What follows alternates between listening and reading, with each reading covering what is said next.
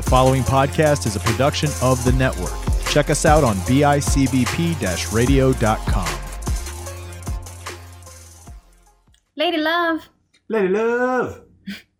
Obviously, this is not Lady Love. But this week, because Lady Love is on vacation, I have my other half and cat daddy, Woo woo. Devin, sitting Hey. in. I'm Devin.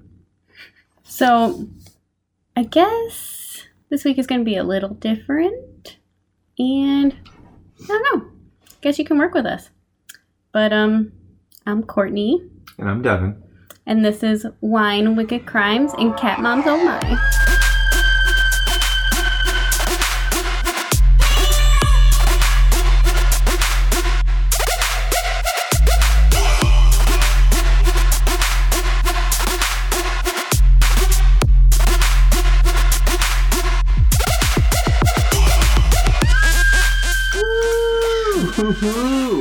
Don't sound so excited. Sorry, I'm trying to get used to this. I'm Not quite ready with the, the format and everything. Bear with me, guys. we'll make it through together. So, this week, since Dev is Lady Love, he's going to introduce our signature wine of the week. I am. So this week we are going to be drinking the Peach Meow by Black Willow Winery. Um, the Peach Meow is a, is a sweet peach wine with fresh picked peach and floral aromas, sumptuous fruit flavor, and a smooth, refreshing finish. Um, it's actually on the front of the bottle. We have like this weird little naked cat kind of thing without any hair. It's actually kind of cool. I'm reading here on the label. It's one of the the winery's adorable little cats. His name's Gizmo. Um, yeah, I'm excited to try this. And, as usual, this wine was made in New York. Cheers to New York. So, I decided to bring Sophia back this week. As you know, she loves to tell the story of what we are talking about today. So, here goes. Picture it Aurora, Colorado, 2012. A young man buys a ticket to the biggest show of the summer. He spends hours dolling himself up for his big night. His makeover was like no other. No one would recognize him. He'd be the best dressed for sure. Everything was packed up, and it was time to head out to the picture show. The Century 16 Theater was swarming with people. Everyone was packed in the place like sardines in a can. And those are not great on my acid reflux, by the way. but anyway, people of all ages were in attendance. You could practically smell the proactive in the air. He finds his way to his chair closest to the exit. It's almost showtime. He watches as seat after seat is taken. It's gonna be a full house. The lights dim, kitties huddle too close together, and crotchety nerds hush everybody around them. It's time. He gets up and heads out to his jalopy to get ready. His costume was going to be unforgettable. Dressed and fully equipped, he walks back to the theater exit door. Out of nowhere, two cans go flying. The moviegoers look confused. Is that smoke? Then, the last thing anyone expected to happen. Looking like something out of an episode of SWAT, a dark figure in a gas mask and bright orangey red hair pulls out a gun. It was the young man. You would have thought Sonny Corleone was in the house the way it was raining bullets. All hell breaks loose. People are trying to run, hide, anything to get out of there alive. He shoots anyone he can. He needs to kill people. And then he's done. Mission accomplished. Now he waits. The coppers find him, just leaning on his car like nothing happened. I've got hemorrhoids with more emotion than him. The boys gotta take him in. They approach from all sides. They finally cuff him. All he says is, I'm the Joker. Oh my goodness, what? What is happening here? Dun dun dun. So, do you know who we're talking about? Um, I think I remember this. I don't exactly know re- when it was, but didn't some guy like go into a movie theater and like just shoot the place up on that Batman premiere or whatever? Yes, that is exactly what we were talking about. Oh man, this is gonna be good. So, today we are talking about James Eagan Holmes, who committed the Dark Knight movie massacre in Aurora, Colorado. That's what it was. Yes. Okay. So, James Eagan Holmes was born on December 13th, 1987, in San Diego, California. He's a Sagittarius, and he was 24 at the time of the massacre. And I decided to call him Weenie Todd. Weenie Todd, that's fantastic. 24 is a little young, I feel like, to go just on a rampage, though. I feel like it's normally like the old guys that are going and shooting everybody. Want to say that it just generally depends on the situation. Because the dude that bombed uh, Oklahoma was definitely not that old either. Oh, the OKC guy, Mhm. right? Yeah, I guess you're right. And then there was, yeah, okay. I don't know. I guess the most recent one in memory is the one in like the Vegas. I feel like that was like a middle-aged white guy that did it. So 24 kind of took me off guard. Yeah, I guess. But James was born in San Diego, but he was raised in Oak Hill, California, and then moved back to San Diego later. And Weenie Todd was born into a well off and well educated family. And via the internet, his family's net worth is about $25 million. Oh, that's a big chunk of change. Yeah. Oh man. So it's not like he was struggling or anything. Right, right. Spoiled rich kids. Gotta ruin it for the rest of us. You, you find out later that there's a lot more than just him being a spoiled rich Right. kid. Just sit in and wait. But- Cheers. Cheers. Okay, so that's sweet, but not too sweet. I like it. You know, I'm not actually much of a wine person, but I could I could definitely sit here and drink this rather happily. Yeah. Yeah, it's pretty good. Well, his dad was named Robert Holmes, and he was a mathematician or scientist, and he worked as a financial fraud analyst with a degree from Stanford and UC Berkeley. Very smart man. hmm Okay. and his mom Arlene Holmes was a registered nurse at a psychiatric hospital. Even better.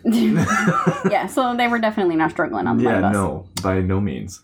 Uh, and he has a younger sister named Chris Holmes. So it so it's him and his sister and Mhm. the two parents. Yes. Okay. So he was raised in Oak Hills, Castroville, California, until he was about 12, and then he moved to San Diego. Okay. Um, growing up throughout middle school, he seemed like a normal kid. He took piano lessons, played soccer, basketball, video games, and he excelled at school. He was known as a prodigy. And in the fifth grade, when he'd finished his assignments, him and a classmate used to write code in their free time to build the school's website. Who writes code in their free time? What what child is doing this? Um, one with a scientist for a daddy, I guess. fair enough. Fair enough. and his teacher from fifth grade actually called him a Renaissance child. Ooh, the Renaissance child prodigy over here. Yeah, but I always wonder, like, when people are too smart growing up and like they know they're too smart, they're usually like crotchety assholes when they're older. So It's got to get to your head at some point. You know, you're like you kind of create a little bit of a god complex, maybe. Yeah. I don't know. I might I might be foreshadowing or just get jumping to conclusions, but that's gotta that's gotta get to you, especially being off with money. You know, no consequences, maybe a little bit as well. Yeah. I don't want to say that he didn't have consequences because they don't really get into like how his family treated him in general. They just kind of said that he had like a white picket fence life. Sure, sure. But I'm sure with parents that both do very hectic jobs, he probably wasn't um, as taken care of or like as shown attention as he should have been. Yeah, yeah. So, for all intents and purposes, he seemed to have lived the perfect white picket fence life. There were family gatherings for every holiday, family outings to the beach, camping trips. Um, he even went to Disneyland. Can't beat Disneyland. I still wish I could go I'm I've never been to Disneyland. Yeah. But one I, day. I guess that's what happens when you Poe. um, but by middle school, his mental health was starting to decline, and he was withdrawing into himself and his video games. He was one of the top five players in the world of World of Warcraft. Oh wow, that's actually really impressive. Yeah, in fucking middle school. That's yeah. Damn. But I don't know. It just kind of amazes me that some people can turn into killers after like being just like shut-ins. Because I have plenty of friends that are shut-ins and play fucking Fortnite all day. I don't want to sound like uh like Karen right now, but I feel like it's that classic case of oh, the video games are causing violence kind of thing. Maybe I like I said, I don't know. It's just kind of interesting to see that the middle schooler that he was already a top five in a World of Warcraft isn't necessarily like a first person shooter kind of violent, but I feel like it's got some violence in it. From what I remember of it, it's very, uh, very LARPy, like live action role play, Yeah, yeah. and you were like a fucking elf or something like that, or some kind of a dark creature, and you would just kind of like group together with people to beat up monsters. Okay, yeah, no, never mind. I'm gonna So- take back what I said, I think. Yeah, I don't, I don't think the WoW had anything to do with like his violence, because you didn't beat other players, you beat like the game itself. Right. Okay. I Um, never played. But Weenie says that at this time he was seeing things. He was terrified of these um, figments that he would see that he referred to as nail ghosts. And they would knock on his walls, and he would see flickers that fought and shot at each other. This is I mean, that's that's kind of crazy. Sounds a little bit like schizophrenia to me, honestly. It could be. I don't think he ever really told his parents that he was having these issues, Yeah. so he was never actually like diagnosed with schizophrenia and from this this, is point. this is in middle school when Yeah. he's seeing these ghost nail ghosts. Yeah, That's got to be tough. yeah, I would think so. You got to think going going through that stage of your life already kind of seeing seeing things on the walls shooting at each other. Yeah. I don't know. That's got to be weird. Well, the worse and more frequent his hallucinations were, the more he withdrew. Um, his social st- skills completely deteriorated, and by 11 years old, he had attempted suicide for the first time. Whoa. Wow. Wow. And the weird thing about that to me is that in an article that I had read, his family said that they had no idea that he had like any mental health issues, like after the incident of him killing all these people.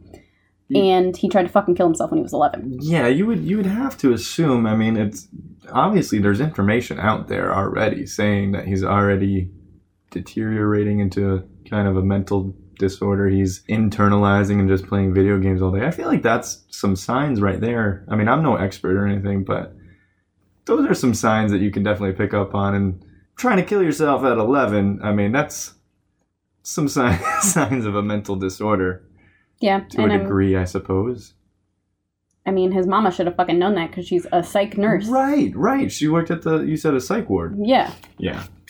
Well, he was known to float between depressed and painfully shy. Um, and when he moved to San Diego at the age of 12, the little social skills that he did have left had completely disappeared. New place, new environment kind of shook him, put him into a tougher spot. Yeah. Yeah, exactly. Um, he ran track and played soccer in high school, but could never make any friends. And he would have these random outbursts during manic episodes. Okay. Uh, Weenie Todd says that he became obsessed with death and had a growing desire to kill people from this young age forward. That's healthy. Yeah, Yeah. I mean that's how you do it. I want to kill people all the time. Yeah, absolutely. I mean, that's that's how we all are, right? Oh yeah. So he also had a very dry sense of humor that tended to put people off, and like most kids, he loved comic book movies. Who doesn't? I mean, I have a pretty dry sense of humor, and I mean, I make fun of like the Holocaust and dead babies and stuff, so I can't really say much about that. Yeah, I would. Yeah, yeah. It it puts me off sometimes when the when you make jokes. I'm like, what did you do? Oh, she's kidding. She's kidding. Don't worry, guys. It's just a joke. um, by late high school, he was about 5'11 and described as a slim, unassuming white guy with wide eyes and a friendly smile and a deep voice. So every other high school kid, I mean, basically, kind of run of the mill. hmm he wasn't anything like super noticeable. Right. Um, he didn't date at all, and he only had a few friends that he played video games with. So very, very isolated, no social life, and no skills with the women, I'm assuming. Mm-hmm. Okay. Well, you'd have to talk to women to be able to have skills with them. Um, one of his few friends that he had growing up, Richie du- Duong, Duong, Dong. I'm gonna go with Dong. Richie Dong. yeah. So Richie Dong, uh, he went to middle school, high school, and college with Weenie Todd, Oh wow. and he testified at his trial and described him as a studious and goofy person who never got into trouble or tried to draw attention to himself. So pretty much just a little bookworm, I guess, right? Is it Um, to an extent, okay? I mean, I yeah, I mean, pretty much everybody describes him the same way as like quiet and a nerd. Just a goof that plays video games and does his work. Yeah. Okay.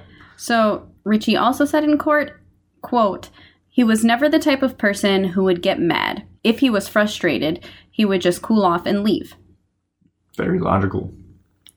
Uh, Many people who knew him growing up had testified in court on his behalf about his like character and whatever. Um and it was kind of a common consensus that he was a quote great boy, quiet, awkward but friendly and non-confrontational. So pretty much everyone who ever knew this guy would have never guessed this was coming. Yeah, Okay. but they also didn't know that he thought about death and was seeing fucking Right. nail demons or whatever. Yeah. But I mean, no warning signs realistically, unless you're kind of actually peering into his life w- while searching for signs. Yeah. Gotcha. Okay. Um, in 2006, Weenie Todd graduated from Westview High School in Rancho Penasquitos, California, with amazing grades. And that summer, he interned at the Salk Institute of Biological Sciences in San Diego. That sounds like he's well on his way to a very good career following in his almost a little bit his father's footsteps. You said his father was a scientist? Yeah, that's kind of what he tried to do is follow in his uh, father's footsteps. Yeah.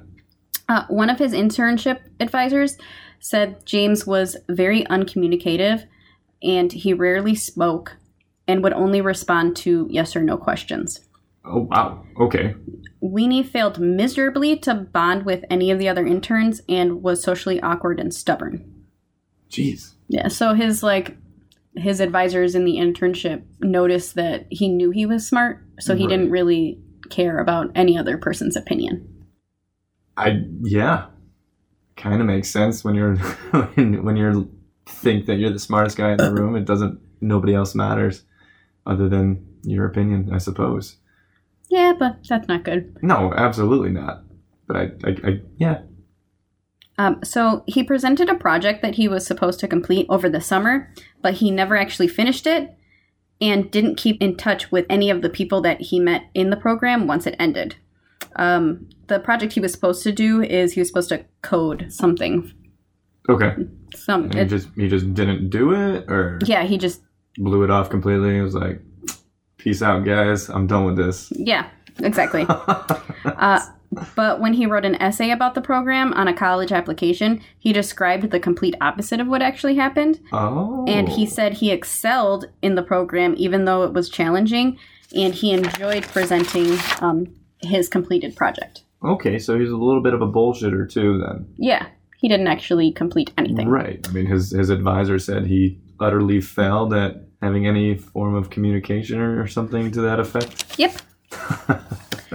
so he went on to the University of California, Riverside in 2010, and he received his bachelor's degree in neuroscience with the highest honors. Wow. Wow. I mean, that's yeah, that's fairly impressive. I mean, he's smart. Yeah, he's a smart kid. Yeah. Sorry, I'll get over it. So he was part of many honor societies, including Phi Beta Kappa and Golden Key. He was described as a quote, very effective group leader and was in the top 1% of his class with a 3.949 GPA. But he skipped his graduation ceremony.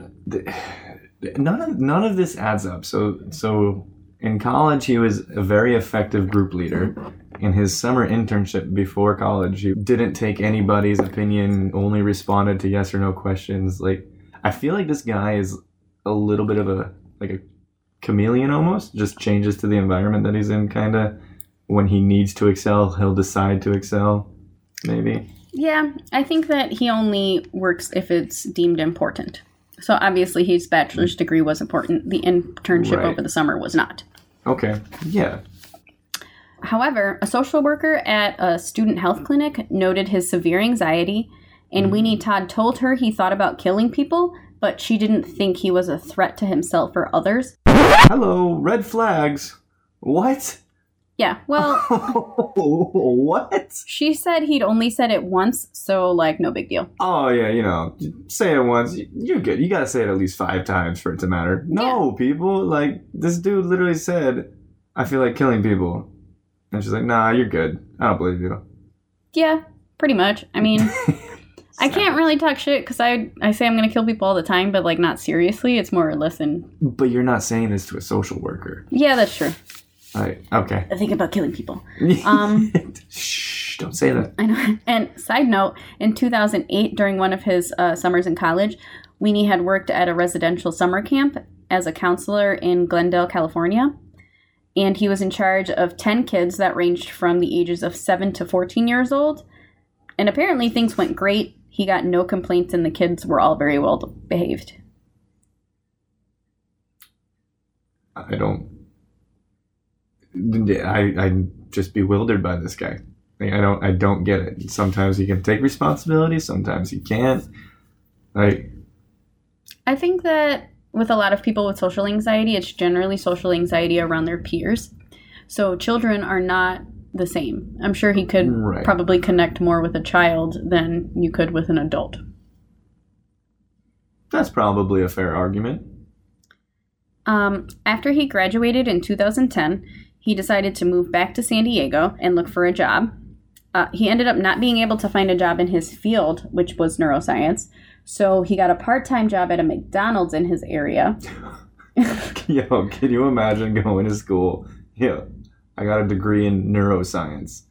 Nah, dude, you're flipping burgers at McDonald's. I mean, that shit fucking happens all the time. Look it at does. look at Smile. He's got a fucking MD or uh, MBA Yeah, in. Masters in Business Administration with um, like international business. Yeah, he's got the MBA in international business, Yeah, and he's working at fucking Raymour and Flanigan.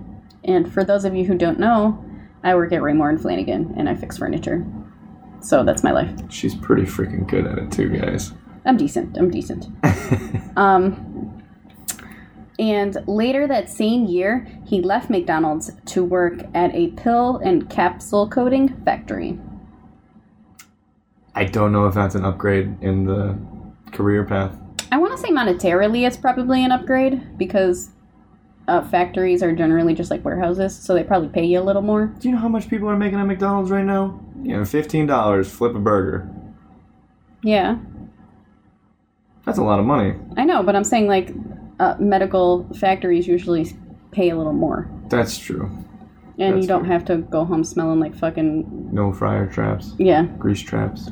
I gotta go home smelling like French fries and fake chicken nuggets. Mm. My favorite. So he was mostly low key and not social, but some workers said that he acted really strange in the factory's workstations.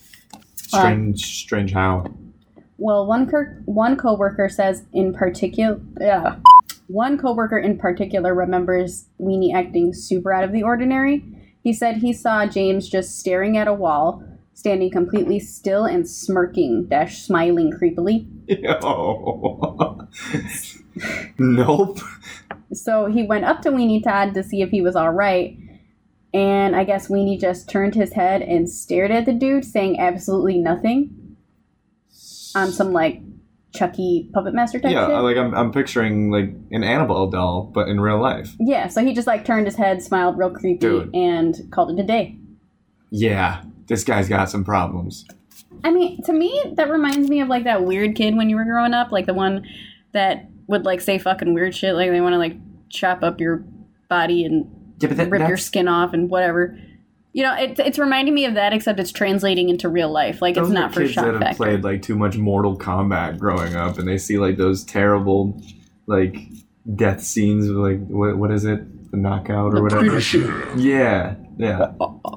Um, this this guy, you're you're an adult now. Like you can't be doing that. Oh, well, he's still doing it. So, But in February of 2011, Weenie was trying to do better, and he met with a c- recruiter to get into the University of Colorado's new neuroscience program. And it was created to bring together neuroscience and clinical research trials. Um, Wow. And the program was affiliated with the Center of Neuroscience, and it was considered an elite program with over 150 scientists and clinicians working together on it. Okay. How'd um, how'd the the recruiter feel about him?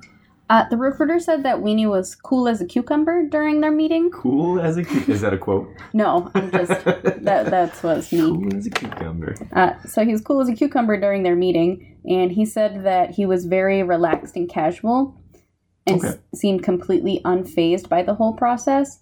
Where most other candidates were like shitting themselves the entire time. You'd, you'd have to have some jitters going into that. Like that's, and you're just sitting there like, Yeah, he just chilling, chilling, big Okay. chilling. And this was supposed to be like this. If he got into this program, he he would be working towards his PhD. yeah, no, like, yeah, Well, this meeting was very important for anyone wanting to move forward with their education. Um, the prestigious program only allowed a handful of people in it, and out of the 60 people that were eligible, this meeting was very important for anyone wanting to move forward with their education. The prestigious program only allowed a handful of people in it out of the 60 plus people that were eligible to apply.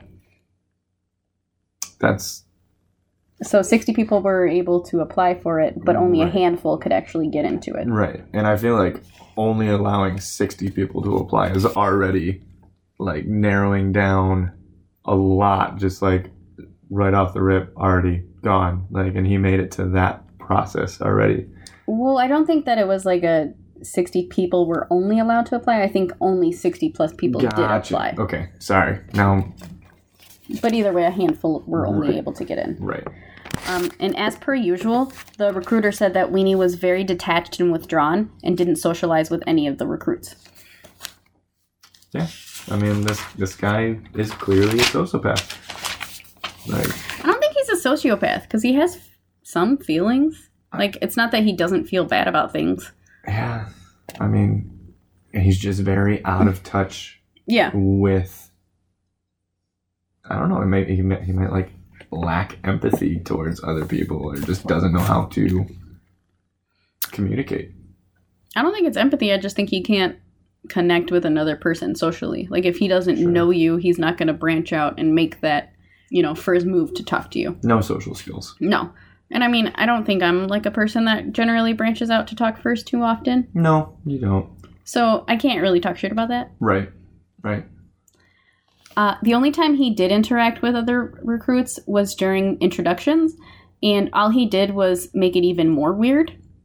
Uh, when he was introducing himself, he cracked a joke that was not a crowd pleaser, Ooh, and it made everybody at the table uncomfortable. I'm very suspensed right now. Uh, hang in here. Yeah, no, I wish they would have told me what the joke was, Oh but come on, you don't have it. No, I don't have the joke. No, I wish I would have because I feel like it's got to be something good, like a it's got to be a dead baby joke or something. it's got to be something a rape joke, a dead baby joke, a Holocaust joke, something. Yeah, no, like, Maybe he said he wanted to kill people and they thought it was a joke. I don't know. but he was actually just telling people. Yeah, my name's James. I want to cut your head off. Yeah, What's up? that's not funny. so, bad jokes aside, he was accepted into the program as a PhD candidate and started his schooling in the fall of that year, 2011. So he was accepted, even though he's a The fucking weirdo, yeah. yeah. He's wow. a smart fucking weirdo, though. Is there like an IQ rating for this guy? Because he's clearly fooling everybody into thinking that he's a sane, law-abiding citizen. But he hasn't actually done anything that, thus far to say that he's not a There's- sane, law abiding citizen. Red flags popping up though. Like everyone that has ever met him said that he's very antisocial, doesn't really relate to anybody. My brother's antisocial and doesn't relate to anybody. This is true, and I don't think he's a. He's not a serial killer. No. No. So, He couldn't hurt a fly. exactly. That's my point. Okay, all right. Touche. So, he received a grant. The one of the podcasts that I listened to said that it was about $20,000 That's a large chunk of change. Yeah. Um, and the grant was for his tuition, and then he also received a $5,000 stipend for his living expenses. Yeah, his okay. So twenty five million dollar uh, parents can't help out with his college. That's why I'm wondering if that's actually true or not, because I feel like when I was going to school, they based my schooling off of, or what they were going to pay me off of, like my parent. Right. I So- mean, I, I never went to to college. Yeah, I'm wondering if it's different in the PhD program, like maybe they don't. Sure. Yeah. I mean, post grad stuff has got to be. I mean, that's got to be a little bit different. I would think so. I never went to school for my PhD, so can't say. And plus, aren't you the one that said that you feel like parents shouldn't be obligated to pay for their kids' schooling? I do. Um, I, I think uh, further education should fall on the individual, but at the same time, the culture that we live in, um, somebody with $25 million sitting at home from their parents, I feel like their parents could probably afford to help out, and that grant could go to somebody who doesn't necessarily have that cushion to fall back on. Well, I guess, but that's if his parents are willing to give it to him. This is true. And it said their net worth was $25 million. Right. So that doesn't mean that they have they don't 20 have it sitting around like it's all tied up in their property and i'm i'm sure like timeshares and stuff like that Yeah, exactly. So Yeah. you don't know exactly what's in their bank account. this yeah Uh, so obviously, he didn't have any friends, no social media, and he didn't attempt socializing at all. He kept to himself and lived off campus, which isolated him even more. oh yeah yeah People that did try to make friends with him only got a short, polite response and an occasional glimpse at his dry humor if he decided to have a conversation that made it past one sentence. if If. were oh so lucky to have a one sentence conversation with this man Yeah, well, I mean, he's not coming up to you, so if you decided to talk to him and he wanted to respond, who's going out of their way to talk to this guy though i, I feel like he's kind of putting off that like pretentious douchebag vibe no, he didn't. He didn't come off as a pretentious douche. Everybody could just tell that he was socially awkward. okay It's like Alex. yes Yeah. So it's like Alex isn't a douche or pretentious. He's just not person to branch out and make Right. friends. right Um, he'd sometimes show his dry humor during class presentations, but not everyone was a fan of the dark comedy, so they thought he was strange, but he seemed nice with a serious case of social anxiety. okay yeah Everyone around him could see that he was brilliant, even though he'd daydream a lot and never wanted to be called on in class. So he's he's just this guy going about his life, super smart, doesn't really want to have any interaction, just chasing his PhD, and that's about it. He's not there to make friends. He's there to get an education. Well, yeah, except he daydreamed all day in class. But I mean, yeah, yeah, His professors also said that he was ex- extremely intelligent and well versed in his field. And by his second semester, he was writing essays of the same caliber as published neuroscientists. That's probably why he was daydreaming in class, because he already knew it. Yeah, I guess I can agree with that. All through most of my high school career, I want to say I was more of like a homework type person, so I would like sleep in class and not pay attention. But I would just, you know, learn everything later. Um, while in this program, he met his first girlfriend ever, Ooh, aka his first love. lucky lady. Her name was Gargi Datta. Okay, whoa, whoa, you're gonna have to say that one again. Gargi Datta. Yeah, G A R G I D A T T A. Okay, She, I think she was Indian. it that sounds very Um, Indian. And she had a pretty decently thick accent in like one of the vi- videos that I watched of her. Okay, So I want to say that she probably was an immigrant. she was or was not. Probably was. Right.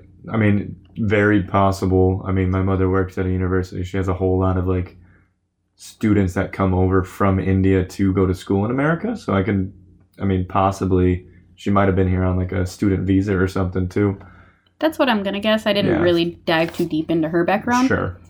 Um, but they met in grad school in one of the classes that they shared together. And some sources say that they had a biology class together, but you know, whatever. Um, Gargi and Weenie dated for about four months officially. On the books. Yeah.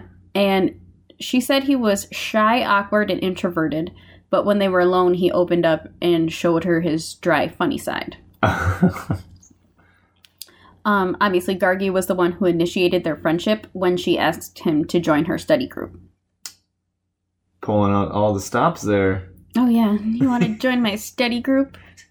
And I don't really know. I'm kind of.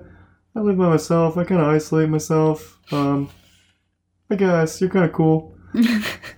I'm picturing it kind of like in the community when, um, what's his name? I can't remember. Which one? The one douchey white guy that um, hosts the soup. Oh, what? Jo- I- Joel McHale. That guy. yes, yes. When uh, Joel McHale is trying to bone um, the blonde chick in the community. What was her name? It was something ridiculous. We're really bad at the references right now, babe. Fuck. I'm trying to remember what her name was. It I was don't know. something stupid. Eh, whatever. But it's kind of reminding me of that where he like joined the study group just to bone the girl. Yeah, just to get in on it. Okay, Yeah. okay. Except He has she no did- other in because clearly he doesn't know how to. So it's like, this is my shot. I'm taking it. Yeah. Gotcha. So their first date was in October 2011. They went to dinner and a horror movie film festival in Denver. That's probably the worst first date I have ever heard of. Why? I feel like some people like horror movies. Yeah, I, yeah. I guess I don't know. I am not a horror movie person. Um, if somebody wanted to go on a date with me, obviously I'm the guy. I'm supposed to make the date, but I would never be like the best first date I can think of is going to a horror movie festival. I mean, for people that are into horror movies, I think this would be an awesome date. I'm Yeah. not into horror movies, but I mean, dinner and a movie generally Yeah, I guess kind of basic. pretty. I mean, pretty solid. It's better than our first date. We just drunk boned. Hey, we're telling the world. Why not? Okay. So they had your run of the mill college fling. They were both pretty busy with their stressful classes and workload, but they talked and flirted a lot over GChat, and they would spend the night at each other's apartments at least twice a week. Ooh. Um, he was even cute and brought her a Slurpee while she was studying one night. okay. Okay. What? You don't ever make that 7 Eleven swing through to get a Slurpee for somebody? Hey, I this guy's got more game than I do. so you never brought me a Slurpee. I did not. I gotta get on that. So they got closer, but James felt a lot more for Gargi than she did for him. Uh, she saw their relationship as something more of like fun and casual. Right, and he's clearly this is his first time ever with a girlfriend. He's in his PhD program, like it's now or never, guys, kind of thing. Like he's attaching, Yeah, and his first girlfriend, obviously. going full boil, Yeah, exactly. full He, boil. full boil for sure. Okay. Just like Yo. yeah. you're not gonna stick up for your bestie. I got nothing right now. I'm sorry.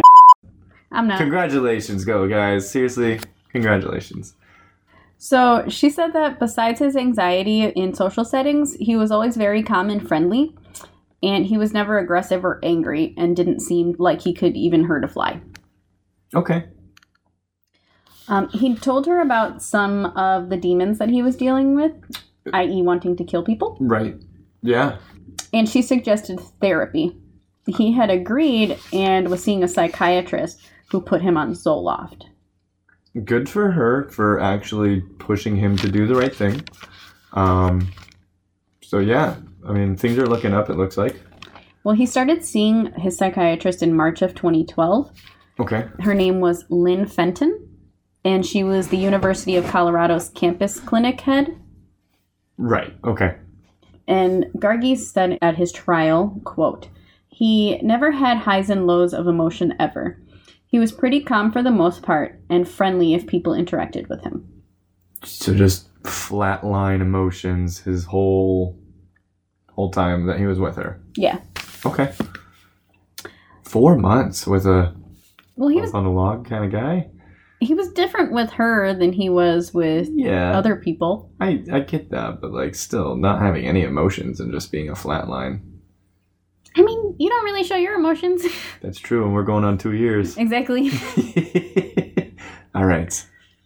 And fun fact when Gargi had testified in court, she never looked at James at all, and the entire time she referred to him as the defendant. Wow. Yeah, so she was toy, Some uh, animosity over there. very much so. Wow. Good for you, Gargi.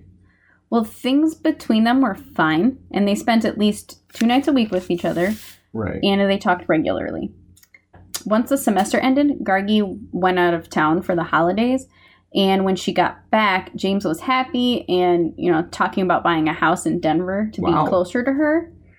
And Gargi, on the other hand, was not as excited. Yeah, she was in it for a fling, right? Yeah, when when she got back, she didn't really feel any emotionally closer to him than she had when she left. Full boil. and you know she was kind of debating on breaking it off because his feelings were seeming uh, much more intense than hers were Yeah, seriously. He's over here trying to buy a house in Denver. yeah Wow. well that february a little after valentine's day gargi decided to end the relationship title wise Shit. she said that he seemed shocked and disappointed by the news but didn't say much I mean, you got to see this coming though. Like, she, she probably was trying to persuade him not to buy a house and everything. Like, there's got to be some signs coming. Like, I don't really say I don't know. I'm, I'm obviously it's not going to say everything, but I'm just speculating here. Like, he's very bad at picking up cues and socially. So it's like, I get, I get it. It could be. I mean, they both seemed like they were pretty open and honest with each other. So I feel like, I don't know, she may have said something to him. But at the same time, me knowing how women are, she might have been trying to spare his feelings and like Right. play it off for a little bit. Right. We'll never know. So James, however, was actually very hurt by this. Um, he had told his parents that he was in love with her and told them all about their like Valentine's Day dinner because he had cooked her, you know, food and they watched movies and played games together. And he felt very close to her. This guy's in love. And Yeah. She just, nah, dude. Yeah, she just like shooted on him. I mean, we've all been there though. hey, I've been it, if it's not gonna happen, like if it's not gonna work, it's not gonna work. End it. Like I get it. Yeah. Well, a week after their breakup, Weenie and Gargi decided that the only logical thing to do in this situation was to be friends with benefits, because that always works out. Clearly, the only logical thing right here. Yeah. I know you're still in love with me, but you're pretty good in in the sack, so you want to fuck. I mean, I guess it's easier You know? that way. I don't know. Never works out, guys. It never works out.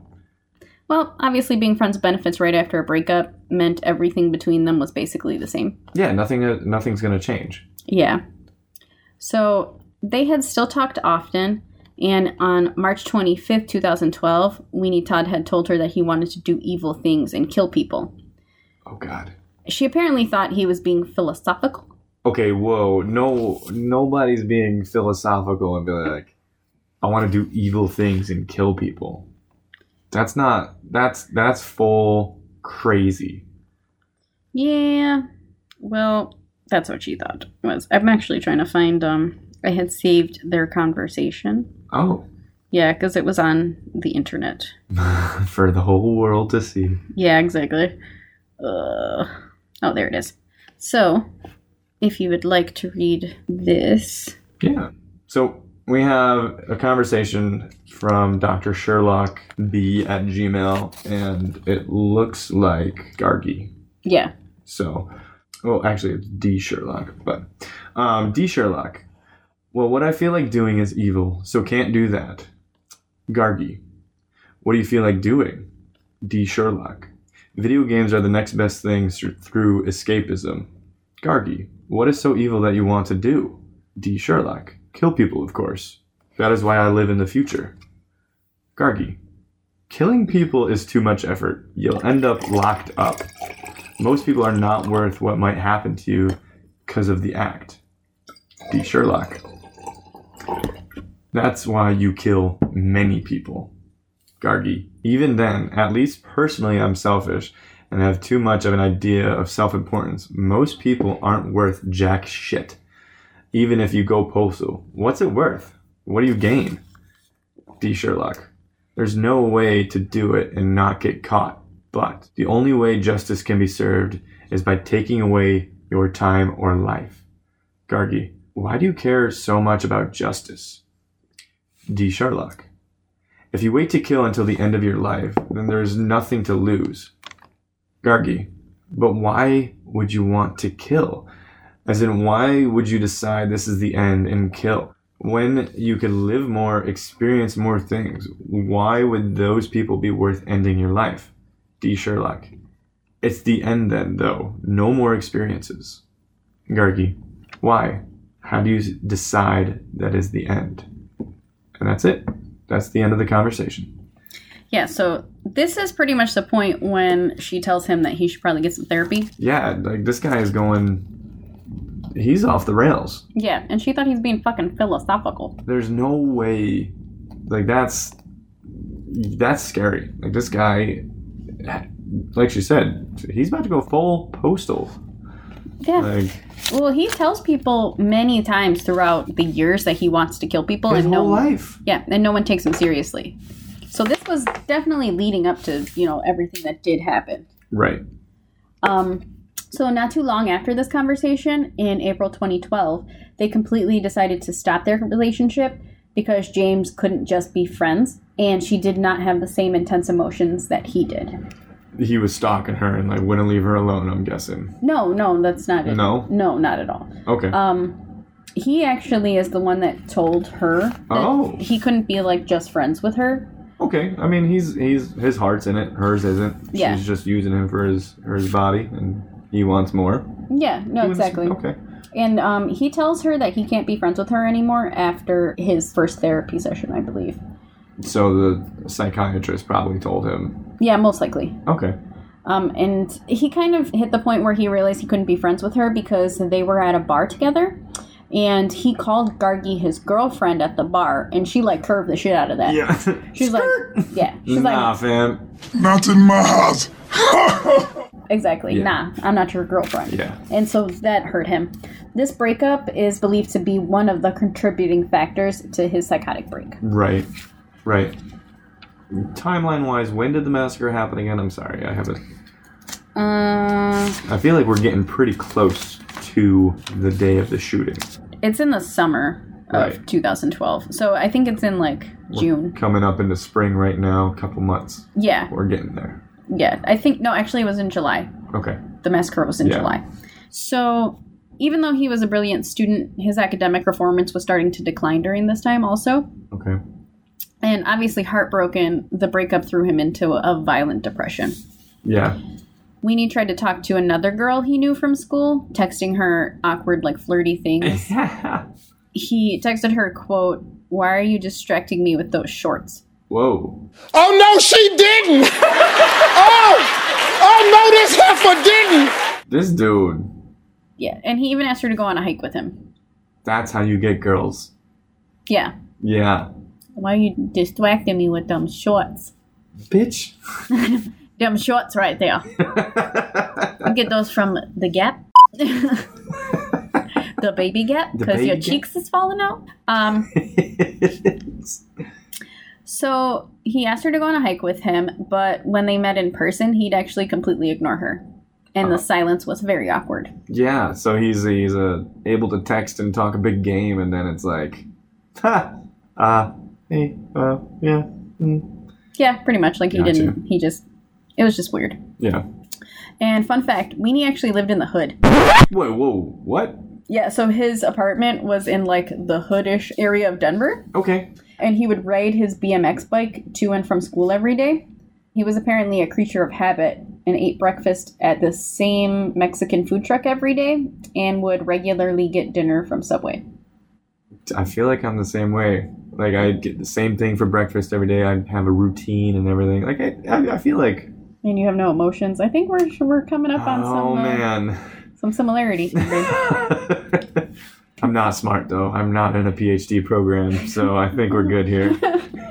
Uh, he would apparently also go to a Latin club every night and sit at a table in the back and just people watch while drinking a couple beers. He never said a word to anyone. Good for you, bro. Creeper vibes to the max, and you are in grad school. You'd always have that one like super weird foreign dude at Marcella's or something that would try to like hit on all the girls, not realizing that they're lesbians. But this guy is not foreign. I know, and he's white. Well, he's white and he's weird and not talking to anybody and just staring at people while drinking beers. while drinking beers. I mean, why not? Whatever floats your boat, I guess.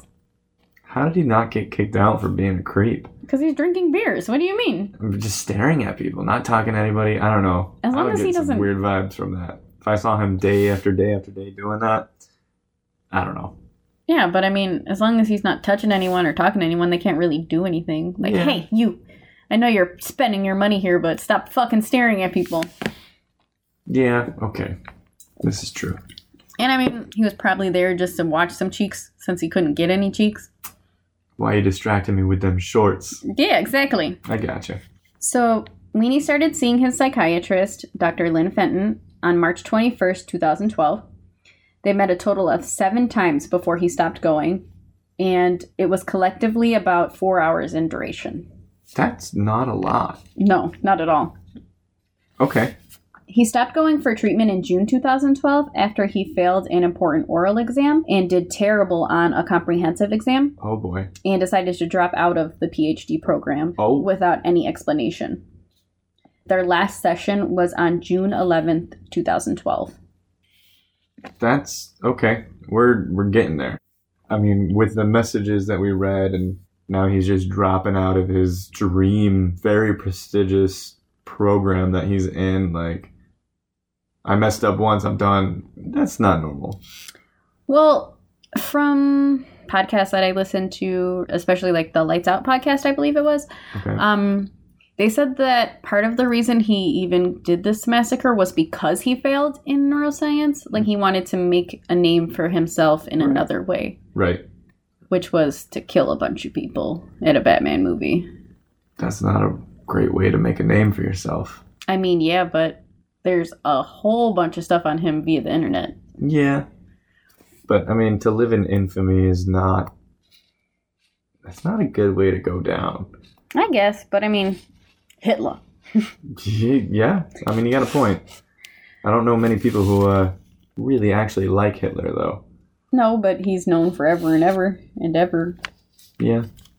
He initially called for help with his social anxiety for the psychiatrist. Right. And when he told the social worker that he had homicidal thoughts, that's when Weenie was linked up with Fenton Okay. Yeah. because she was the head of the. Right. clinic. She's yeah, the head honcho. She's the one that's best equipped to deal with this. Yeah. Okay. So Dr. Lynn Fenton said that she was immediately worried about James. He told her that he had homicidal thoughts at least three to four times a day, Oh wow. and that his self diagnosed symptoms of OCD were the worst that they had ever been in his life, and he felt that he had dysphoric mania.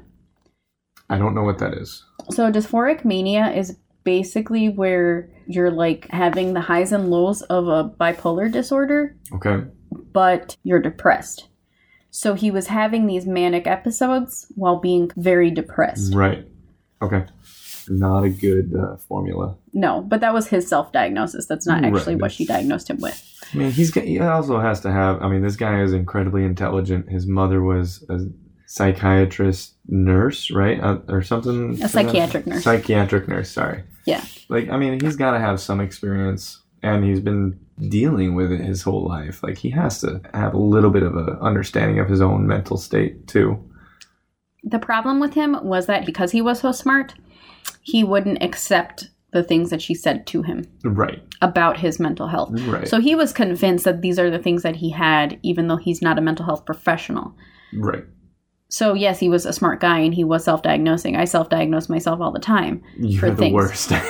Yeah, but guess what? I'm fucking right. Like when we had scabies. oh my goodness. Was I not right? Hey, you you were right, and um, yeah.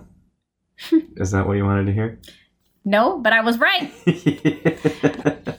But anyways, him like self-diagnosing himself. He didn't want to hear anything other than this is what he had kind of thing. Right. He's like, give me what I want to hear, or whatever else you tell me, I'm not listening to it. Yeah, Because you're wrong and I'm smarter than you. exactly. And because she was a woman, he also didn't really take her all that seriously. Yeah. Um, so she said that the whole time he was speaking to her, he was eerily still. And she had written in her notes, frozen nervousness. Okay. Just a statue. Yeah, didn't move, just sat and stared and talked. Creepy. Yeah, Weird.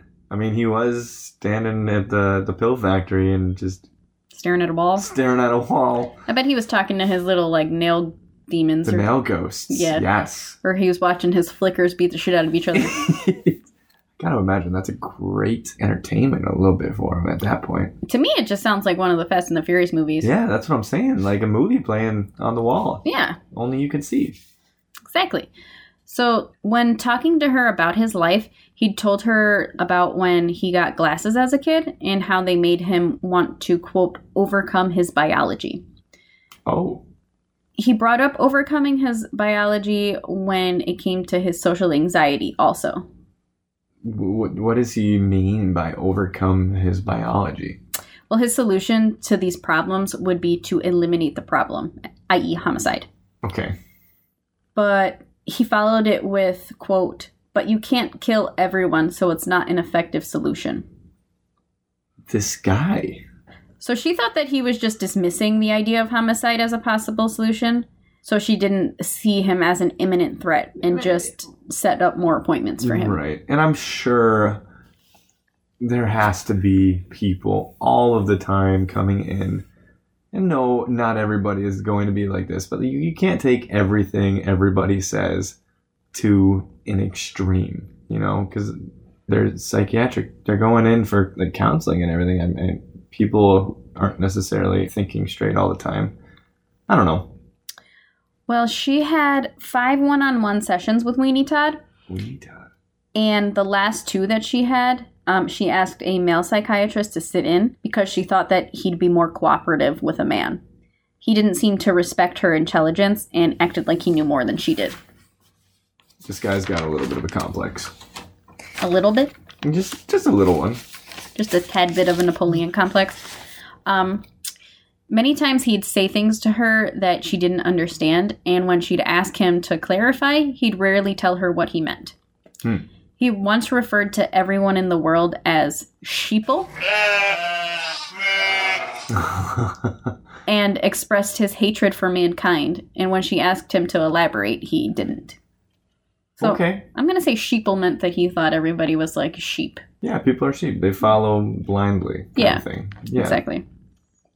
Once she accidentally wrote his name as James Hughes on a prescription, and he emailed her about it with an emoji, and she didn't know what it meant or what it was supposed to signify. So after some prying, he finally told her that he was punching her in the eye, What the hell? what? which I think is kind of fucking funny. like, can you imagine sending an email to a psychiatrist and then being like, sending an emoji, and it's like a very like mom thing to do. Like, what does this mean? What are you talking about? What are you saying to me? I would have to ask for clarification as well. I do not know how to speak emoji. Well, in emoji language, he duffed this bitch. So, by their last session on June 11th, 2012, she was scared. James had started acting super paranoid and accused her of keeping a suspicious package behind her chair. Um, he said that he was reading the writings of the Unabomber and the Tylenol killer. oh boy. He had failed his exams and was dropping out of school. He's he's reading manifestos. Yes, Like, oh boy. and he didn't seem to care at all about the fact that he was dropping out. And when she offered to keep treating him, he said nah and cut their session short and just It left. just dipped. Yeah, he didn't say goodbye to her, no handshake, nothing. Just like he was like, nah, I'm out. Peace. Yeah. So she wrote in her notes, quote, he may be shifting insidiously into a, a frank psychotic disorder like schizophrenia. Yeah. As soon as he left, she called the campus behavioral evaluation and threat assessment team and a campus police officer. Saying, hey, watch out for him kind of thing. Like, Yeah. okay. Are they tailing him or No, they didn't do anything. Just okay. Yeah. That's kind of counterintuitive. Like, Well, they did a background check on him, and because he didn't have any like violence in his past, they didn't do anything. All they did was deactivate his um his card so that he couldn't get back on campus. this is the head of the clinic, and she's saying, "Hey, this guy needs to be watched," and they're like, "Yeah, we'll make sure he's not getting back on campus." But like, you're not gonna go out to like the authorities, like real cops, nothing. Yep. Nope. That's Wow. that's it. Wow. Dr. Fenton thought that he was going to go home because he had told her that he had money and could rely on his parents for financial support Right. when he left college. Right. And she had actually broken HIPAA law and called his mom, Arlene, to tell her that she was worried about what he may do. Okay. She didn't tell exactly what he said to her. Yeah, but the gray area. Yeah. Yeah. And Arlene kind of brushed it off, seemingly. And she said James had been struggling with social phobias for a long time. However, Lynn didn't tell Arlene, you know, that her son had homicidal thoughts and ideas. So she just Right. thought he was like being fucking weird. Right. That's like that's really sad, honestly. Like this guy's been dealing with this stuff his whole life and nobody's really ever taken him seriously. His mom kind of brushed it off when this doctor calls her and says, "Hey, I'm worried about your son." Like I, my heart goes out to this guy a little bit. Yeah, you can feel kind of bad. I mean, he did go and kill a bunch of people, so you can't feel too bad. But like, Yeah. No, outside of that, it is kind of sad. And I feel like he's just a person that is not able to handle his emotions because he mm-hmm. doesn't know how to have emotions. So, unfortunately, without any specific threat and no violent background or tendencies, there was nothing that she could do. She thought if she took him for a 72 hour psych hold, it would just add fuel to the fire. So she backed off. okay. I mean, it's a, I guess there is no right or wrong answer. Yeah. You know, it's like, what are you gonna do? Well, she tried to call his mom, and that was it. Yeah, All the campus police did was deactivate his school ID so he couldn't get back on campus. right. And little did anyone know, he'd actually already had a plan and was buying guns and ammo. Oh boy. Yeah. that stuff's tracked though, especially in California. Yeah, well, he was buying all of his guns legally. Like, he had a license and stuff to have them. Yeah, California's just so difficult to buy firearms and everything though. Like Oh, maybe not at this time. 2012. Mm hmm. Yeah, I don't know. I mean, that's nine years ago. Mm hmm. I don't necessarily know how it was back then. So, Well, he had actually bought his first gun on May 22nd, 2012, which was the day after he went to his first therapy session. oh wow. He bought a Glock 22 caliber pistol at the Gander Mountain Shop in Aurora, Okay. and a week later he bought a Remington 870 Express tactical gun in a different Denver gun shop. So t- he's he's doing it smart. He's going to different shops. He's not drawing attention to himself. Getting pretty common guns too.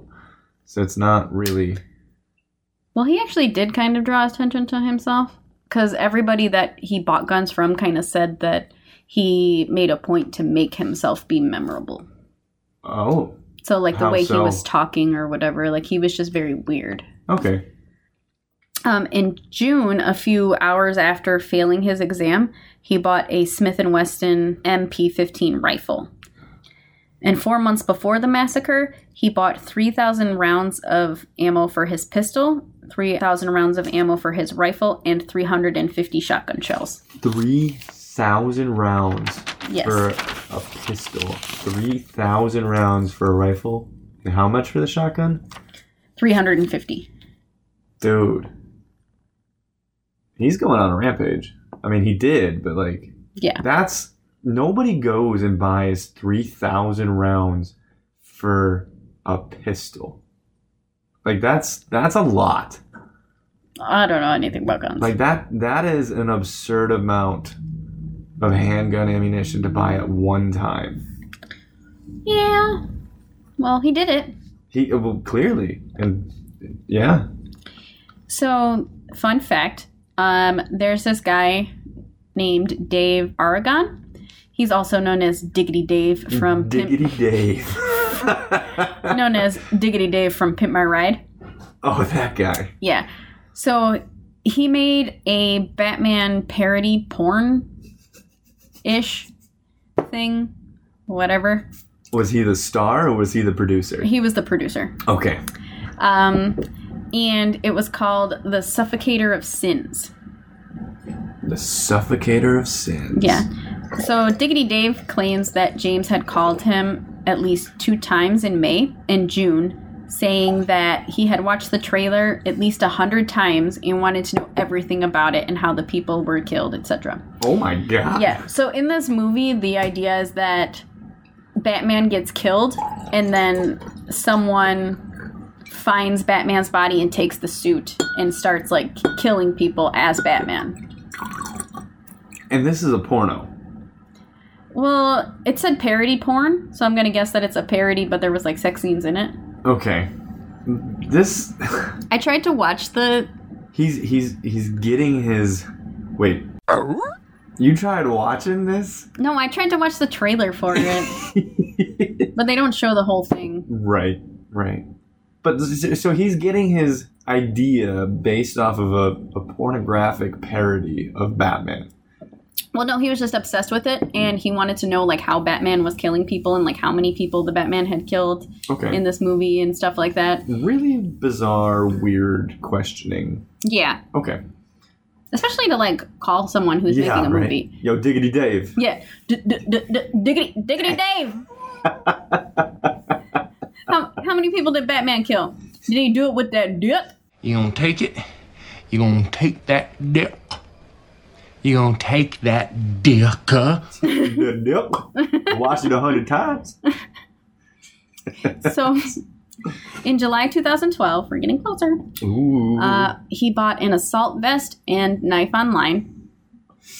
Very solid purchases. Yeah, so it wasn't a, a bulletproof vest. It was Right. You, you know, your little MOLLE vest kind of where you have like straps and everything so you could put pouches and everything onto it. yeah. It from the looks of it, it had like it looked like padding, but it wasn't. I don't know what it was. And a few weeks before the incident, he even tried to join a gun club, Ooh. but he had never showed up for the mandatory orientations and never answered or called anyone back. Because you're supposed to like go there for to Right. for an orientation to Yeah. get. Um, and the owner of the gun club had called James to try to get in contact with him, and the voicemail message that he heard was so disturbing that he had told his employees to notify him if James did try to show up there. He set his voicemail to something disturbing. Yeah, I guess the voicemail was like super crazy and didn't make any sense. And the gun shop owner was worried that James would try to hurt someone, so he wasn't allowed entry to the club under any circumstances. Well, good good for this guy. The first guy to actually stand up and be like, "Fuck this dude. He ain't getting in here." Yeah. Like, okay. So on July 7th, 2012, Weenie Todd bought three tickets online to the midnight premiere of The Dark Knight Rises at the Century 16 movie theater in Aurora, Colorado. And on July 20th, early in the day, Weenie had mailed a notebook to his psychiatrist, Dr. Fenton, Oh boy. and a stack of burnt $20 bills. What? Yeah. He had also decided to make a bunch of bombs, and they actually looked like um have you ever seen the bombs in Mario? Yeah. Yeah, they looked like that. okay. And he booby trapped the shit out of his apartment. Oh God. He then proceeded to pack up all of his guns and ammo, a gas mask, his riot gear, or whatever the fuck you want to call it, and somehow had time to also bleach and dye his hair a fiery reddy orange. Uh, yeah. Okay. Bleaching your hair takes a while, especially because he had dark hair. Like, Yeah. it wasn't dark as mine. That's probably why it didn't come out blonde. No, he bleached his hair and then he dyed it the Mm, red. So I have darker hair. I've had my hair bleached before on a whim, and it comes out fire like it's red. No, the red that he put on it though was oh, it's not. like fire engine, like Yeah. red, red. yeah, it was like a reddish, kind of like that orange color that I had done. Yeah. Okay. It was like that. Okay. Um, after he was all packed up, he left to go to the theater. He'd actually called a crisis hotline on the way there, hoping to be talked out of the crazy thing that he was going to do. but the call only lasted nine seconds before it dropped, and he didn't call back. Damn. Yeah. His one last shot Mm-hmm. Exactly. dropped. Yeah. And I'm guessing like the way he's seen it is, well, I tried and it didn't go through. the, so the universe is aligned. Like it's telling me to do it. yeah, Like he's he's in it right now. Like he has full blown broken. Like anything that happens is going to be, yeah, exactly. you know. So theaters seven, eight, and nine were playing the Batman, um, but theater seven had started a little bit after twelve because of like the way that they were running right, the. little staggered show times. Yeah. Okay. So eight and nine, they both did the midnight premiere on the dot, and then theater seven, it was a little after. Okay. So he got to the theater between 11 and midnight. On a surveillance camera that I had watched, Mhm. it said that he got there at 12:03, Okay. or they So show him going through the turnstile at 12:03. conflicting time frames around midnight. Yeah, somewhere between 11 and midnight. Okay. Um, there were hundreds of people seeing this movie, Oh yeah, that was it was a big movie. and he was sent to theater nine. And it said that there were over 400 people there. Some said 421, some said 417. But either way, there's over 400 That's people in one people. theater. Yeah. Um, he walked all of the way to the right side of the theater and propped open the fire exit door with a tablecloth holder, like an outdoor tablecloth holder. Okay. It was so small that the door looked like it was closed, Right. even though it wasn't. Right. And some sources say that when he had done this, he had actually like went outside and then came back in. I think he just went in and Cameras don't show it. no. Okay. Um, so he sat in the front row closest to the exit, and only 18 minutes into the movie, he got up and went outside to his car that was parked right outside of the fire exit. Okay. He put on all of his gear gas masks, helmet, vest. He even had gear for his legs, and he readied his arsenal of weapons. Then he put on headphones blasting EDM techno music to the max, and he walked back into the propped open door leading into the theater. So between 12:30 and 12:37 in, in the morning, hmm he opened the door and tossed two tear gas bombs into the theater. People that saw him thought that it was just a costume Right.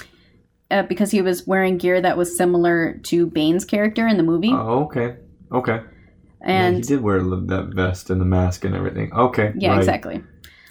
And other people that saw the smoke, they thought that this was like some kind of live action role play deal for the premiere. And as a whole, no one really thought that he was actually a threat. And even after he started shooting, people thought that it was like part of the show. Wow. Yeah. So before anyone could actually process what was happening, um, before anyone could actually prop blah, blah. Before anyone could actually process what was happening, who keeps calling me? Before anyone could actually process what was happening and who they were seeing, he started to shoot. First up at the ceiling, and then indiscriminately at the crowd. Um, he started with his shotgun, and then he switched to his semi automatic weapon. And one man standing got shot in the eye. Holy shit. He lived, but he can't function or eat on his own, and he cannot speak. He actually had to testify in court by blowing into tubes to answer the questions. Wow. Yeah. So he got shot in the fucking head, or Yeah. shot in the eye, and like half his brain was gone pretty much. Yeah. God damn. So he initially started shooting at people in the back of the theater, and when the people started running down the stairs, is when he changed his aim to the stairs. Right. Um, he didn't know dick all about guns, and after about 65 shots out of his 100 round mag, it jammed up. Okay. He had tried to fix it, so he like popped it out and pushed it back in, but Tap it, rack bang. what? Jam clearing. I don't know what that means. Tap rack bang. You tap it, you know, you hit it, rack it back again, and shoot. Well, whatever he did didn't work. Okay. So he dropped it, um, and since he couldn't get it fixed, he switched to his 22. His Glock. Yeah, Okay. um, and he started walking up and down the aisles shooting at people. He had fired about five shots with the Glock. And some people had dropped to the ground trying not to get hit. Other people Yeah. were running. Like it was all pretty much just chaos. I can imagine so. 420 ish people getting shot at. It's got a fish in a barrel. Like, got to be mayhem in there. Yeah, people were stepping on people trying to get out of there. No shit. God damn. I Uh, could I could not imagine. The fire alarm went off because of the smoke, Right. and everyone just started to run, like from all the theaters, not even oh just. yeah. yeah. Yeah. And during all of the chaos, 12 people were killed. That's really not as many people as you would expect. Only 12 people were killed. That's not how many people he shot. Right. Okay. So 12 people were killed, and 10 of them had died on the scene. Two of them died at the hospital. The youngest person that he had killed, the two youngest people actually, I will say, were part of the same family. Oh Um, no. He had killed a little six year old girl, and her mother was shot, but she was eight months pregnant. fuck this dude. Fuck this guy. Yeah. No, dude. Like fuck you, man. Well, he apparently had chosen the midnight uh, viewing because he didn't want to kill kids. He thought there would be no kids there. You, you still shot a six-year-old and an eight-month pregnant woman. Yeah. Fuck you. Well, the mother lived, but she had miscarried, obviously. So he had killed a six-year-old, and you know, um, and seventy people were injured. God damn. Of the seventy people that were injured, three of them were actually in theater eight. The bullets had went through the wall Through the wall, right? and shot people in that theater. Yeah. And at the time of the attack, it had been the largest number of casualties in the U.S. in Yeah. you know one sitting. Fifty-eight people were injured by gunfire. Other people were injured just Getting trampled by 400 plus. Well, everyone now in the theater just trampling out of this place. yeah. Gotta be a stampede. I'm picturing Lion King when uh, when he's like falling down the side of the, the canyon. Simba. like that's it's gotta be crazy. Yeah, that's pretty much what it was. And it sounds just about as sad, too. Yeah. Worse. Yeah. After his guns were empty, he was just done. And there's no, like, eyewitness accounts on what he did when he stopped attacking. But it's presumed that he just walked back outside and leaned up against his white Kia, waiting for the cops to come and get him. He was leaning over the car with both hands on it. What? When the cops had seen him, they actually thought that he was a cop because he was dressed in, like, the riot yeah. gear. Yeah. And they thought that he was injured or something. Okay. And altogether, he had fired 76 shots in the theater, six from the shotgun, 65 from the rifle, and five from the handgun. That's really not that much considering he bought 6,250 rounds. Yeah, well, he didn't use all the, the ammo for just the gun. Clearly. Clearly. He used it for other things. Oh, for the bombs, he broke out. Okay. Yeah. Damn, he he went and took apart all of the rounds. No, no, no. I'm, I'm not even there yet. You'll get there. he made little improvised like claymores, didn't he? Yeah. Damn, this dude's a fucking savage. You're Yeah. right. Okay.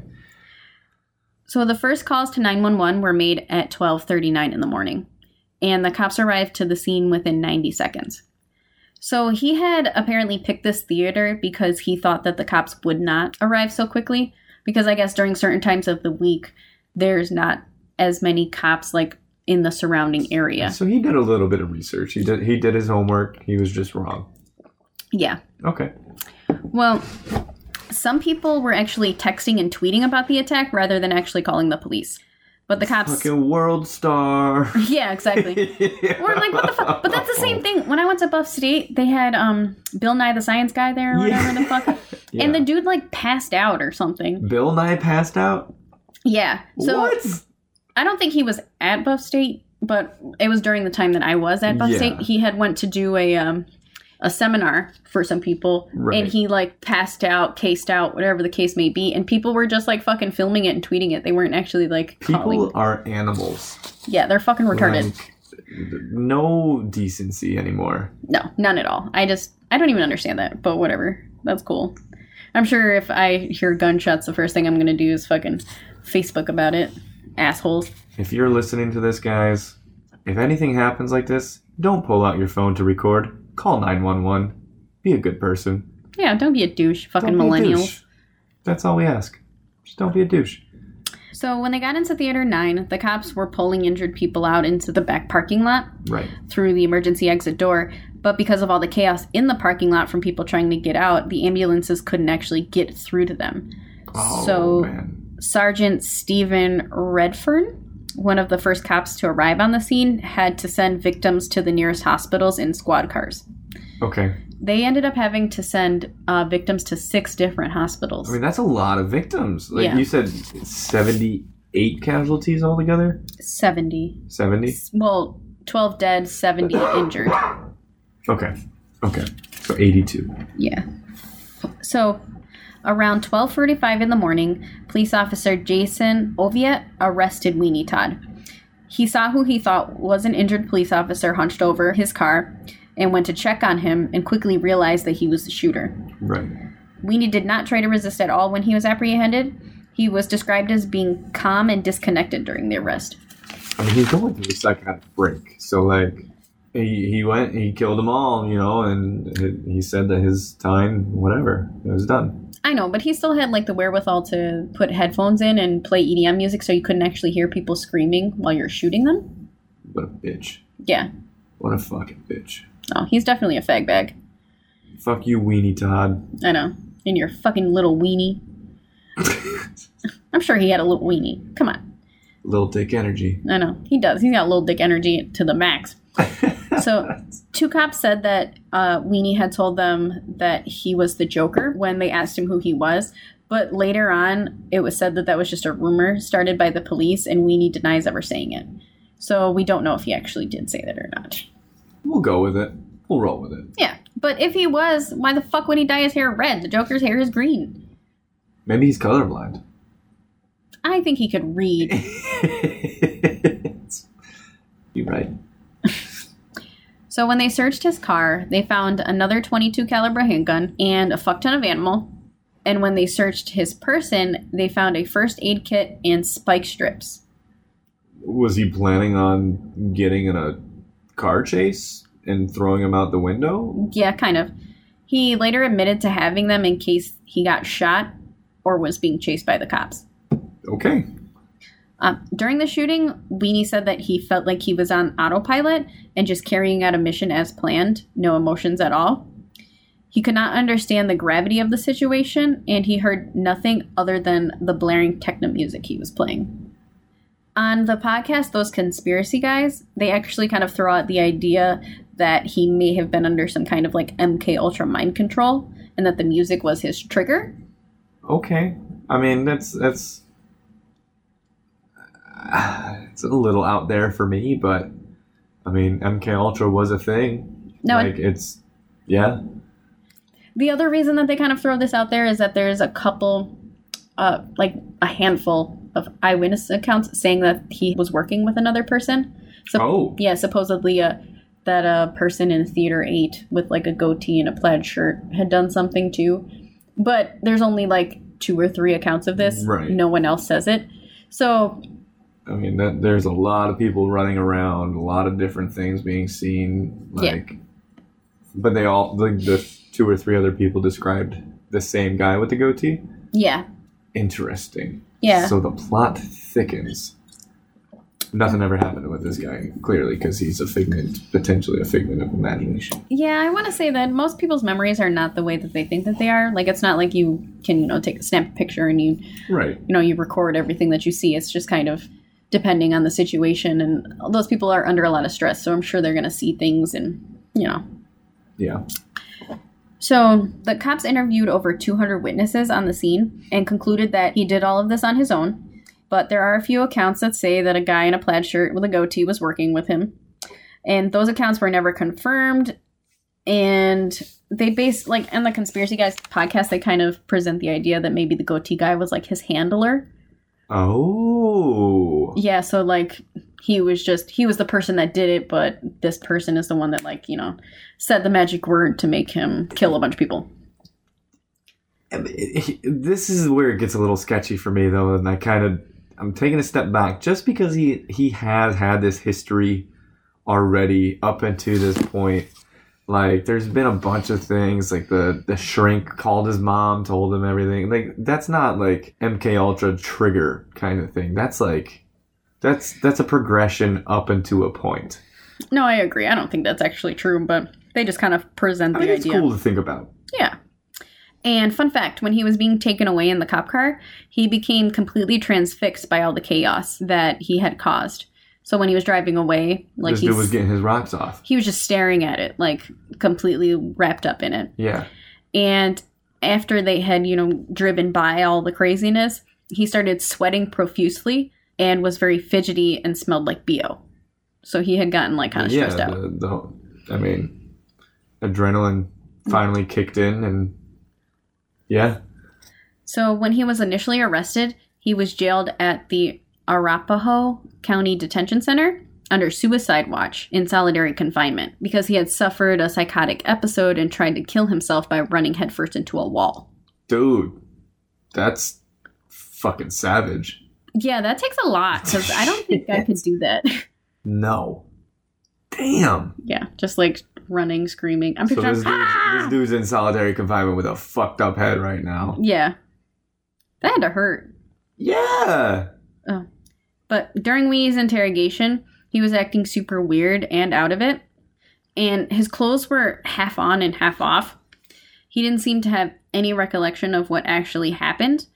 And there are some sources that say uh, James was on Vicodin and his Zoloft during the massacre, so that could explain why he seemed so detached and out of it when they left the room. So when they had left the room, the cops had covered his hands with brown paper bags as to not contaminate any of the evidence. And he sat there pretending that they were like sock puppets. Yeah. So I actually have a video of this. He's like in, in the interrogation room, like talking with his hands with these little sock puppet Yeah, exactly. paper bags on. Yeah, This guy is freaking nuts. that is in fact what he is. Damn. already gave my name. Okay, I, well, I, I don't have talked to anybody who has your name. If you could just tell us what your name is. It's James. James, okay. Holmes. James what? Holmes. Holmes? How you spell that, please? Like Sherlock. Okay, so H-O-L-M-E-S? Yes. Okay. I'm going to read this to you. If you have any questions, please feel free to ask. Okay? The said uh, Victim Services Unit children something. Uh huh. Yeah, well, yeah. What, what about that? There wasn't any children hurt, was it? Uh, I don't know. We'll, we'll get to that. I, I, I don't. I don't know. Okay. So Damn. you want to describe what he looks like? Um, yeah, he's he's kind of slouched back in his chair. His, he's got a button up on, like, kind of wearing it like a toga almost, like half over one side and like full chest out on the other. Um, Titties. Like tits out, baby. He's got this kind of nonchalant look going on, like, yeah, whatever, like very, very bright orange hair. He looks like he belongs in a drunk tank. Yeah. So they think that he was like on drugs. Oh, and that's Yeah. the photo of him playing sock puppets with the the bags. That's beautiful. And now he's shirtless completely in that picture. Yeah. So dude, he was dude was on something. yeah. Yeah. Which Vicodin, if I'm remembering correctly, is the drug of choice of Dr. House. It absolutely is. And I don't really recall him acting like a fucking retard every time he was on it. I thought Vicodin was just like a painkiller. He was a major asshole Well, yeah. Well, this dude's clearly a major asshole. in a different way, but yeah, House didn't go shooting people. Well, he obviously admits to being the shooter and also tells the police that he had set up a bunch of bombs and booby traps in his apartment. He told the cops about his traps because he didn't want any kids to get hurt. So, so he had a little bit of a conscience, but yet he still shot a kid in the theater. Well, he he didn't see who he was shooting. He just It's shot. dark, right? Yeah, but that little girl was I think she was shot like four times. And she was only 6. that's so sad. Uh, the bombs that he created look like bombs from Mario. And the bomb squad had went into his apartment early the next day after the shooting to disarm everything. Um, the number of explosives found would have blown up his building and several surrounding buildings Holy if it had shit. gone off. There were 30 homemade grenades hooked up to a control panel in the kitchen. He had set up like a tripwire. So all they needed to do was tug on the tripwire at the front door and it would have created like a domino effect. And he had like napalm in cups and all this other shit and like glycerin. And he had pickle jars filled with the bullets and a flammable liquid along with gunpowder. So what would happen is the tripwire would go off. This would knock down this, which would cause Oh, this yeah. to set fire. Like he had the whole Chain thing set up. Like it's a moment of sanity. Thank God he told somebody about that. Like, can you imagine if like his superintendent or like the detectives went into his house afterwards just to kind of investigate further? Yeah, And like, It- God, he would have blew up like a whole city block. yeah, yeah. this guy is twisted. Well, a doctor at one of the six hospitals that the people were being taken to said that the victims of the shooting looked like a war scene.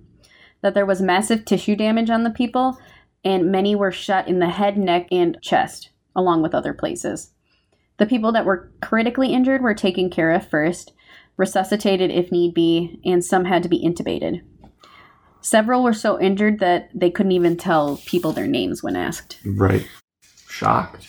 The first group had arrived at the hospital within 15 minutes, and those were the most critical. The second and third wave of people were also badly injured, but not in critical condition. Right. Right.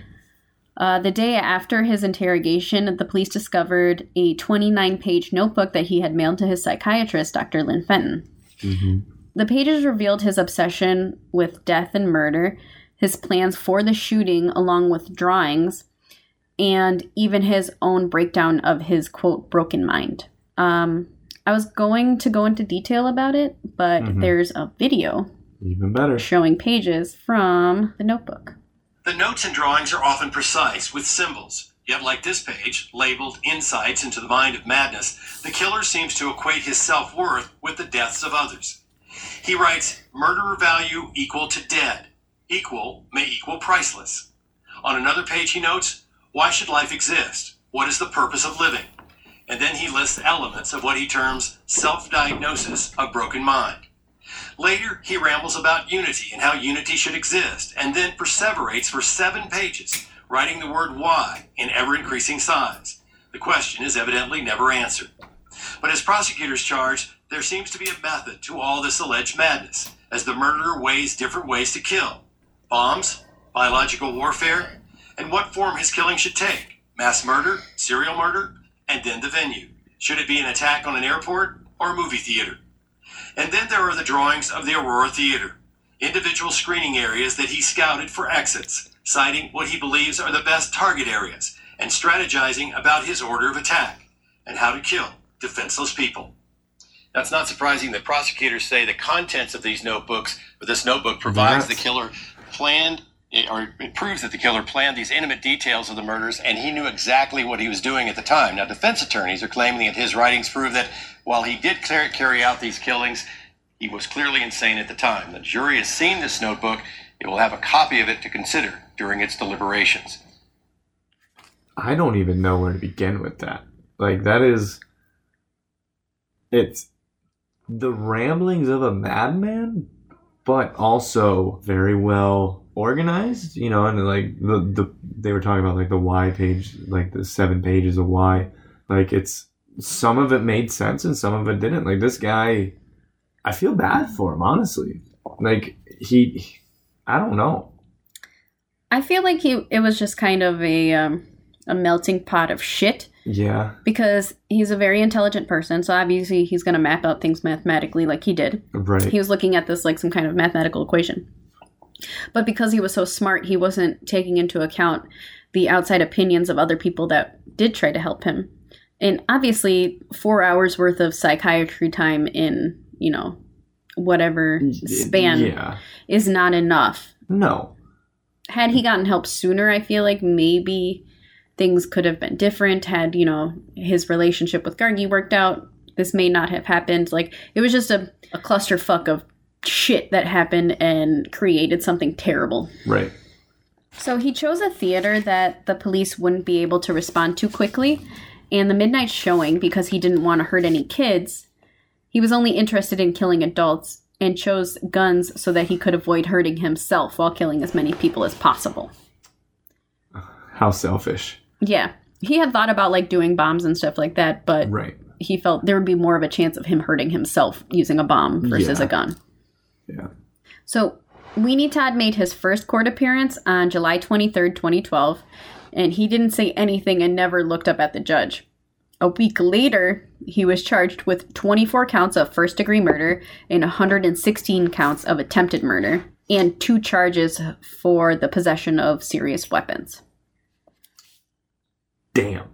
So they double charged him. So for each person that he killed, he was charged with two counts of first degree murder. But on September 19th, 2012, the prosecution decided that that wasn't enough. So they filed a motion to add some more charges against Weenie Todd. And in March 2013, his lawyers offered for James to plead guilty in exchange for life without parole. But that would allow James to avoid the death penalty.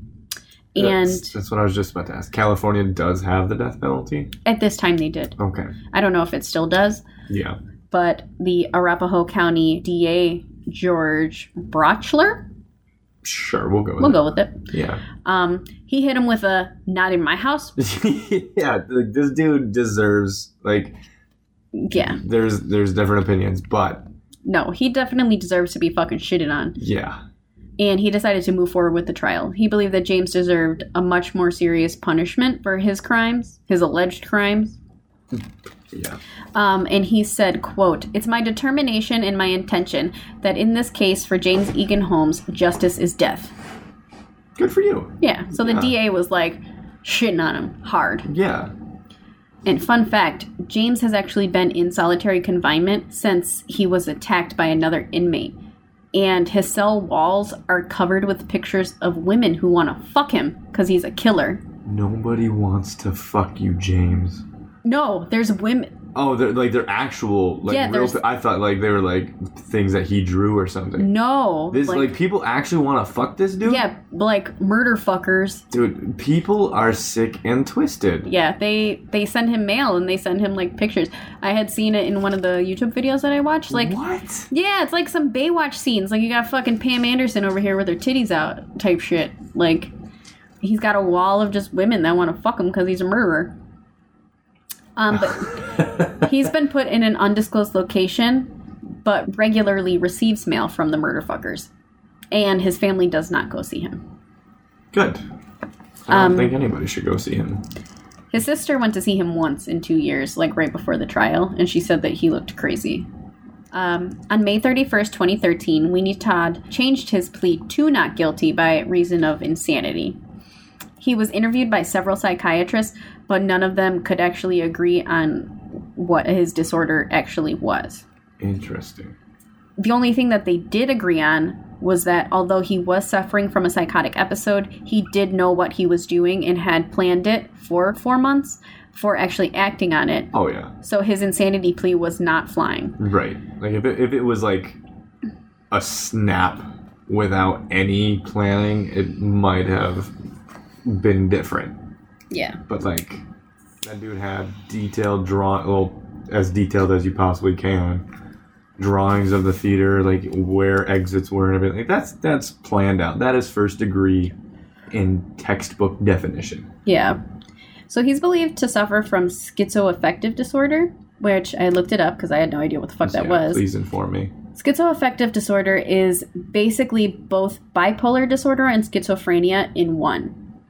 And although he's nuttier than crunchy peanut butter, he knows right from wrong, so he's legally competent to stand trial. Okay.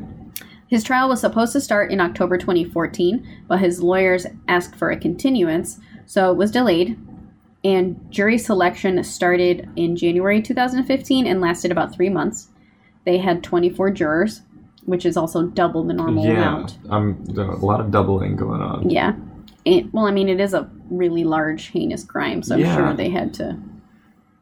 I don't know. I mean, I, I feel like there's got to be like some reason that I've never I've never heard of doubling the jurors on it? Like, I don't know, but they did. And finally, on April 27, 2015, the trial began.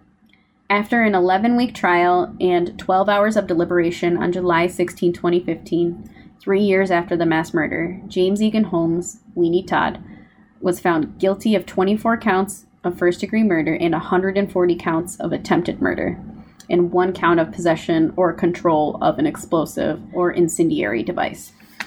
see, that's actually a lot more deliberation time than I would have had guessed.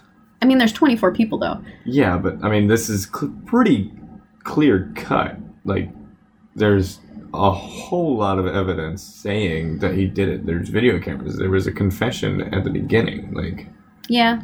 I don't know. I mean, he is fucking. the insanity crazier than a fucking- but it didn't fly. Like, I don't know. Yeah. Well, no, they say he is insane. He's most definitely insane. But he, but knows, right, from or wrong. Right. Uh, James's parents claim that they had no idea that their son was mentally ill and never would have seen this coming, which I find I'm calling bullshit on that. Yeah. Like that's bullshit. You know your kid's messed up. You just don't want to admit it. You're blind to it. Blind to it, my fucking dickhole. He tried to kill himself at 11. Blind to it as in you choose to ignore it, not actually blind to it.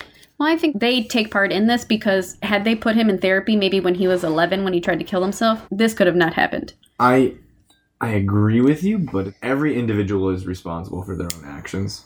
So like yes, they could have absolutely done more to help him along, but he ultimately is the only one to blame for it because No. he's the one that did it. He's the one that planned it. He is definitely to blame. That's not what I'm saying. But I feel like domino effect had they paid more attention to their kid when he tried to kill himself when he was prepubescent. Yeah. Didn't he didn't even have fucking hair on his balls yet and he tried to kill himself. Yeah. I feel like had they put him in therapy then, something could have been done. Maybe he could have worked out his mm, issues. Maybe maybe Find he a better been medication combo that actually worked for him. Something. Yeah, no, and that's another thing. He was on Zoloft. Now, I've heard in a couple different cases that I've listened to, because I listen to true crime podcasts all the time, Right. that a lot of these people are on Zoloft, which kind of worries me a little bit. Because, like, many people go on this drug. And yeah, everybody has different side effects, everybody has different Right. reactions to this. But if there's a common theme of people fucking taking this drug and going postal, yeah. I think that there should be something done. Some research looked into it. That's a whole nother can of worms. I guess. But Weenie Todd Cuntbag was sentenced to 12 light sentences in prison without the possibility of parole and an additional 3,318 years.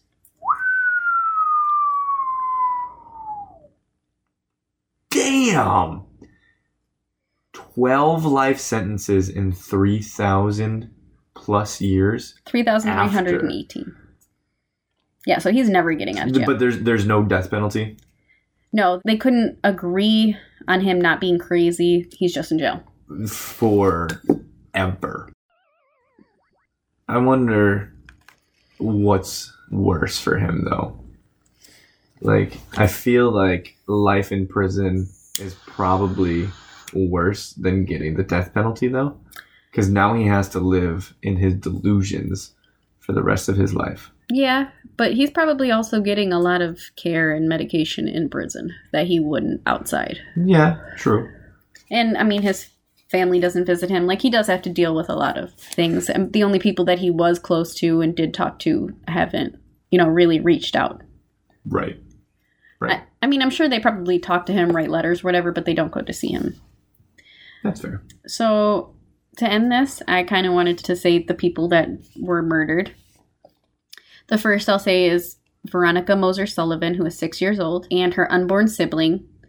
They both died this night, and her mother, who was shot, she survived, but she's now a paraplegic. So not only did she lose her kid and her unborn child, but she can't fucking walk, and she's Yeah. probably never going to be able to have a baby. This poor woman. Yeah. Um, Alexander Boik was 18. Jessica Ghawi, 24. Jesse Childress, 29. Gordon Cowden, who was 51, and he actually died protecting his two teenage daughters that he had with him. Um, Micayla Medek, 23. Alex Sullivan, who was 27, and it was actually his birthday because he was celebrating. Right before everything happened, he had tweeted, like, Best birthday ever, Batman movie, woo! Such a waste of life. Yeah. Rebecca Wingo was 31. And she was on a date with like someone that she had just started seeing. Yeah. The person that she was with said that he tried his hardest to protect her, but she died. The last four Jonathan Blunk, 26, John Larimer, 27, Matt McQuinn, 27, and Alex Teves, 24, they all died protecting their girlfriends that they were with. That's I words cannot describe how tragic that is. Like this guy I mean, th- this mother that lost her six-year-old child and her unborn child and can no longer live a, a normal life. Like the guy on his birthday that passed. Like th- these four men on on dates that died protecting their dates. Like nobody knew that day. Like, can you imagine walking into this movie theater on on a date or out to a movie with your family and then some guy just coming in and blowing it up? That's fucked up. Like, I feel really bad for the dude that died protecting his daughters because I'm sure his daughters feel like shit to like have seen your. They literally had to see their dad die. Like, that's fucked up. It is. It is. Well, yeah, this is a very morbid episode, guys. I'm sorry, but I had forgot that Lady Love was going on vacation, and I had said I would do a white collar crime next, and I didn't. This is not white collar. No, not at all. Not at all. Well, the episode that I'm recording with Lady Love next is white collar because I had promised her a white collar episode. And initially, Chris, when he was supposed to record with us, but he ended up having some things happen, so he could not make it. Sorry, Chris. Um, I had done this episode for him because he's a big fan of like superheroes and comic book movies, and I figured why not give him nightmares next time he goes to the movies. Instead, you give it to your boyfriend. Now I get to have nightmares. well, you got to deal with me anyway, so whatever. well, I guess we're just gonna wrap this one up, and uh, I'll see you next week. So, Good night. bye.